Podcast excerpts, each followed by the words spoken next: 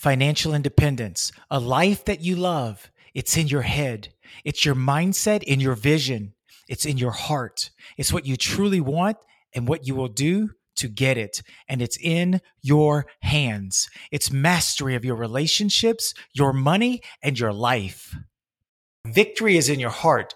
You're designed to win in life. And it's important to spend time developing and investing in yourself. Go invest in you. And it doesn't have to be a lot of money. It could be going out to the library like I did and checking out books and just reading them and taking notes and taking action. That was an investment in me. So go invest in yourself, invest in your family. The better you become in understanding yourself, your mindset, your heart set, what your hand set's all about, you would get your head, heart, hand in alignment. I'm telling you, your life will begin to change.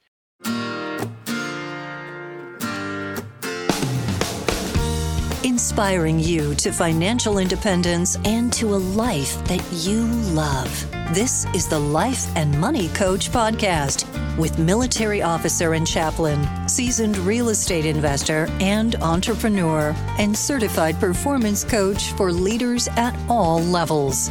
Jerry St. Pierre has inspired thousands to unleash their potential, and he is here to empower you to live a purpose-filled life. This is extraordinary. Every day, it's the Life and Money Coach Podcast. And now your host, Coach Jerry St. Pierre. Hey, everybody. Welcome back to the Life and Money Coach Podcast. A lot of you guys really enjoyed the 5 millionaire behaviors that I put out here recently. So I wanted to get another one out to you. Because as I thought about it, there's a little bit more that really contributed to us becoming financially independent and creating the life that we love every day. And I wanted to share those with you. So I want to kind of pick up on the last one that I left off, but I want to nuance it a little bit. In the last episode, I hit on giving and being generous. But the more I thought about it, here's the principle I want you to get, the mindset, the behavior. Give, especially when money is tight. There have been times in our lives where, when I got married, I started college at 26. I started college, my first day of class, I was 26 years old. I was married with a child. My wife was a stay-at-home mom. I was a full-time college student, and we did not come from a family of means. So it was on me to get out there and hustle and make a living and go to school full-time. It was a lot. I painted houses. I did what I had to do. But my wife was the one who really helped carry us during that season. She did dishes in the bathtub for 2 years because the place where we rented did not have a kitchen. It was $400 a month, I think it was right at $400 a month. That included utilities. It was a lot of square feet. It had running water. It had bathtubs. It had 2 bathtubs, but it didn't have a kitchen. So we put a refrigerator in there, bought 2 little cooktop things that you could plug in, electric cooktops. We had a little stove thing going on, but dishes was a thing. And so she did dishes in the bathtub for 2 years. We would have to go do our laundry across the street at the laundromat. That's what it was like with my wife and I, my newborn son, for a couple of years. But during that season, we were still supporting a child through Compassion International. $42 a month was coming out of our account. We were giving. We were tithing at our church. We had friends that were in tight spots. We would send them money. This is not to flex. It's not to make me look good. I'm just trying to give you the behaviors that I see really contributed to us becoming financially independent. Giving is a matter of the heart. It's a spiritual matter. It's a soul matter. And money, to some degree, has a spiritual component to it because we interact with it and we are spiritual beings. And the mindset and a heart set that's one of being a giver is so important because we're not holding money tightly. We hold on to our faith. We hold on to people. We love people. But when it comes to money, money just comes and goes. We don't hold it tightly. And we should always use it to bless, to love, to make a difference in someone else's life. So no matter where you are in a financial journey, I want to encourage you in this. Give. Even if it's $20 a month to someone or to a family or to an organization that's doing amazing work, to your church, it's a heart condition. I promise you, you cannot outgive God. And you cannot, Jesus put it this way. He said, It is more blessed or better to give than to receive. Now, when we were very impoverished at one point, we didn't have a lot. And I tell you, it was really nice to receive. It was really nice when people would step in and help pay our medical bills, or would knock on my door and give me $1,000 at school in college. A guy named Charles Bennett knocked on the door of my school and of my apartment at the school and said, "Hey, I'm Charles. I'd like to give you $1,000 to go to school here." That felt really good. But being on the other side of giving feels a whole lot better. And it's the result of being faithful with time and with your finances. So number one, give, especially when money is tight. Number two, millionaire money behavior. I read books on personal finances. It's like every Christmas for years, I would reread Dave Ramsey's Total Money Makeover. I would read Rich Dad, Poor Dad, at least portions of it that I was most interested in. The Millionaire Next Door, Richest Man in Babylon, the Bible and what the Bible has to say about money. Now that there's podcasts, I listen to podcasts regularly. I have my own show now where I'm giving away all that I've picked up.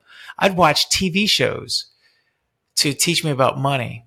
But I do believe that it was the consistent reading of books early on that gave me the perspective to think well about money, and not just money, but also life. Somebody once told me, "Jerry, if you want to be a great person, you got to read great books, go to great events, and hang around great people." And so to me, great books puts me in the mind and the heart of the person who's already accomplished what I want to accomplish.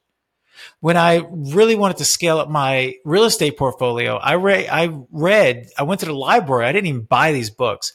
I went to the library and checked out several books that were very influential. And I literally acted on the content of those books. That's why we have businesses now with tax write-offs and business structures. And I have the right attorneys and CPAs sitting around now. I knew how to look for the right ones. All that because I read books. And so reading is key. And if you want to break free of where you are and go to the next level, I'm going to encourage you to start reading books on personal finance, real estate investing, relationships, etc. Read books because it helps to build a philosophy and an understanding of the space that you want to operate in. When a person gets a PhD, they get a doctor of philosophy in physics or mechanical, whatever, or theology or medical science or, whatever it might be. They have got a doctorate, the senior level of understanding. Doctor is a senior degree to terminal degree of philosophy. That is all the framework of thinking that goes into that particular discipline. I want to encourage you to get a philosophy, a doctor of philosophy in your personal finances, in your relationships, in every aspect of life, because the answers are out there for you. There's a scripture that talks about, it's in the Proverbs, that wisdom stands on the street corner screaming out for our attention, and people, foolish people, just walk right by her. It's like she's standing in the middle of the city center, declaring wisdom and knowledge for us. And it's so available, so ready, yet we tend to turn our ears off and just keep going about our business. I want to encourage you, turn your ears on, turn them on, and pay attention. The knowledge and wisdom for an amazing life or financial independence is out there, and it's ready for you. You too can have it. Like the famous ka-chow from Cars. You too can be like me, ka-chow. You can have what wisdom has. You can have what knowledge has for you. But you got to go get it and you got to want it. So read books on personal finance. Number three, I regularly check my financial statements. I track my profit and loss for our business pretty much on a weekly basis. I log in and check. I log into my bank accounts at least once a week just to see how money's moving around. I check to see, where did this expense come from? I asked my wife, I said, "Honey, what was this about?" And she'll explain. So, "Okay, got it. Thank you. Are you aware of this?" She goes, "No, I'm not." "How did that happen? Something's charging that we didn't expect to be charged." I scroll through bank accounts, investment accounts, and P&Ls, profit and loss for our business pretty much on a weekly basis. And I don't spend a whole lot of time on it, but I pay attention to it because I want to know where every dollar is going. And so that ties into number four. Now listen carefully on this one because this is very important. We plan, organize, and control our money. By planning, I mean this. What will each dollar do? That's the plan. Every dollar has a plan that we're going to put it to work for. What will each dollar do? And we budget it out. Every year we do a vision board and we kind of draw out what we want our end of year financial position to look like. Real estate, personal savings, investments, vacations. What will it have? What will be the case at the end of this upcoming year? And we draw it out in picture form. And so, and then we make a budget. And we actually write out a budget that determines where every dollar is going to go. And we try our best to stick with it. We really do try to stick with it. That's why I check what's going on. But so that's the planning part. I say we're going to put X amount of dollars for food, X amount of dollars for insurance, X amount of dollars for what have you, vacations. We lay it all out. It's all laid out in a monthly budget on a Google spreadsheet. And I got it sitting right there. Then we organize for the plan to be executed. So one of the things I love to do is, like, when I get my paycheck, if I've got money I want to go into savings, before the money ever hits my bank account, I've asked my company, the Air Force, to do an allotment to put money directly into certain accounts. So I never see it. Money automatically goes to our savings account, automatically goes to our vacation account, automatically goes to our living expenses, automatically goes to our rent. I've got all these accounts that's organized where money automatically goes there. So that the money that's left over comes to our operations account, our daily expenses, that kind of thing. And it's sitting in there. And then I use credit cards. Yes, I use credit cards to pay for food, to pay for non-food items, such as tires for the car, shoes for the kids, toothpaste, etc. We have credit cards for different things. And at the end of the month, I go in and I pay off those credit cards. But what I do is I check the credit cards. How are we doing on food? How are we doing on non-food items? How are we doing on vacation? Are we staying in our budget like we said we would? And that's what I check. But we're organized now. I don't have everything in one account and I can't tell what's going where. I have it separated out into major chunks that I can kind of monitor and take care of. So there's an organization to our financial picture. And then this, the control piece. I pay attention to where things are going. We need to stop spending money on vacations. We've already exhausted our financial commitment to our vacations this year. So we're not taking much. We're not taking any more vacations. We may do some very local things that are fun, family friendly, and very low cost. So that's the control piece. Okay. We are spending too much. We've already been overspending here. We need to cut back and say, we need to quit eating out so much, etc., to stay in the plan that we've got, because if we can work the plan, we can get where we want to be. Plan, organize, and control. And lastly, I invest in my family and myself. I invest in my family. My children, every year they will write on a vision board what they want to accomplish that year. And so for one of my sons, he wants to get certified as a scuba instructor and excel in Civil Air Patrol. And so we sent him to a Civil Air Patrol camp this year. And we need to do this. We've been discussing and haven't pulled the trigger on it yet. We need to get him to the scuba diving school so he can get certified as a scuba diver. So we fund those things with our money. We fund education.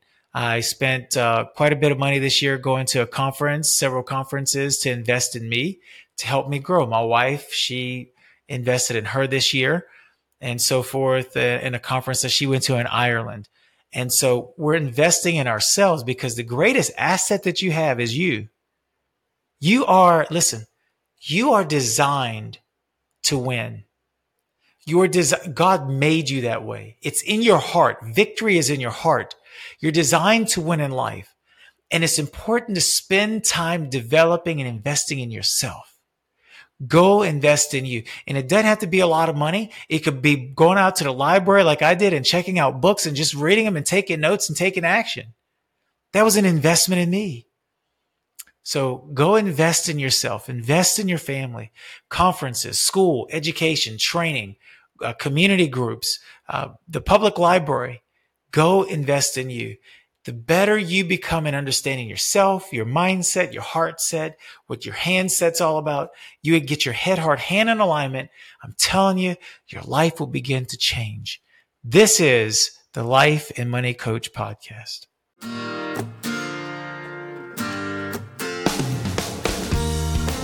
Loved this episode of the Life and Money Coach Podcast? Head over to iTunes or Google Play to subscribe, rate, and leave a review. It's very much appreciated. Visit lifeandmoneycoachpodcast.com to join the community. Thank you.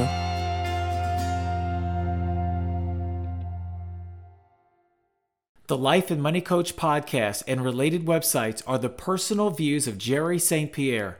The content in this show are not those of the United States Air Force, Department of Defense, or U.S. government. Content expressed are provided for general information purposes only and do not constitute legal, tax, accounting, or other professional advice. Visitors should not act upon any information or content found here without first seeking appropriate advice from an accountant, financial planner, lawyer, or other professional.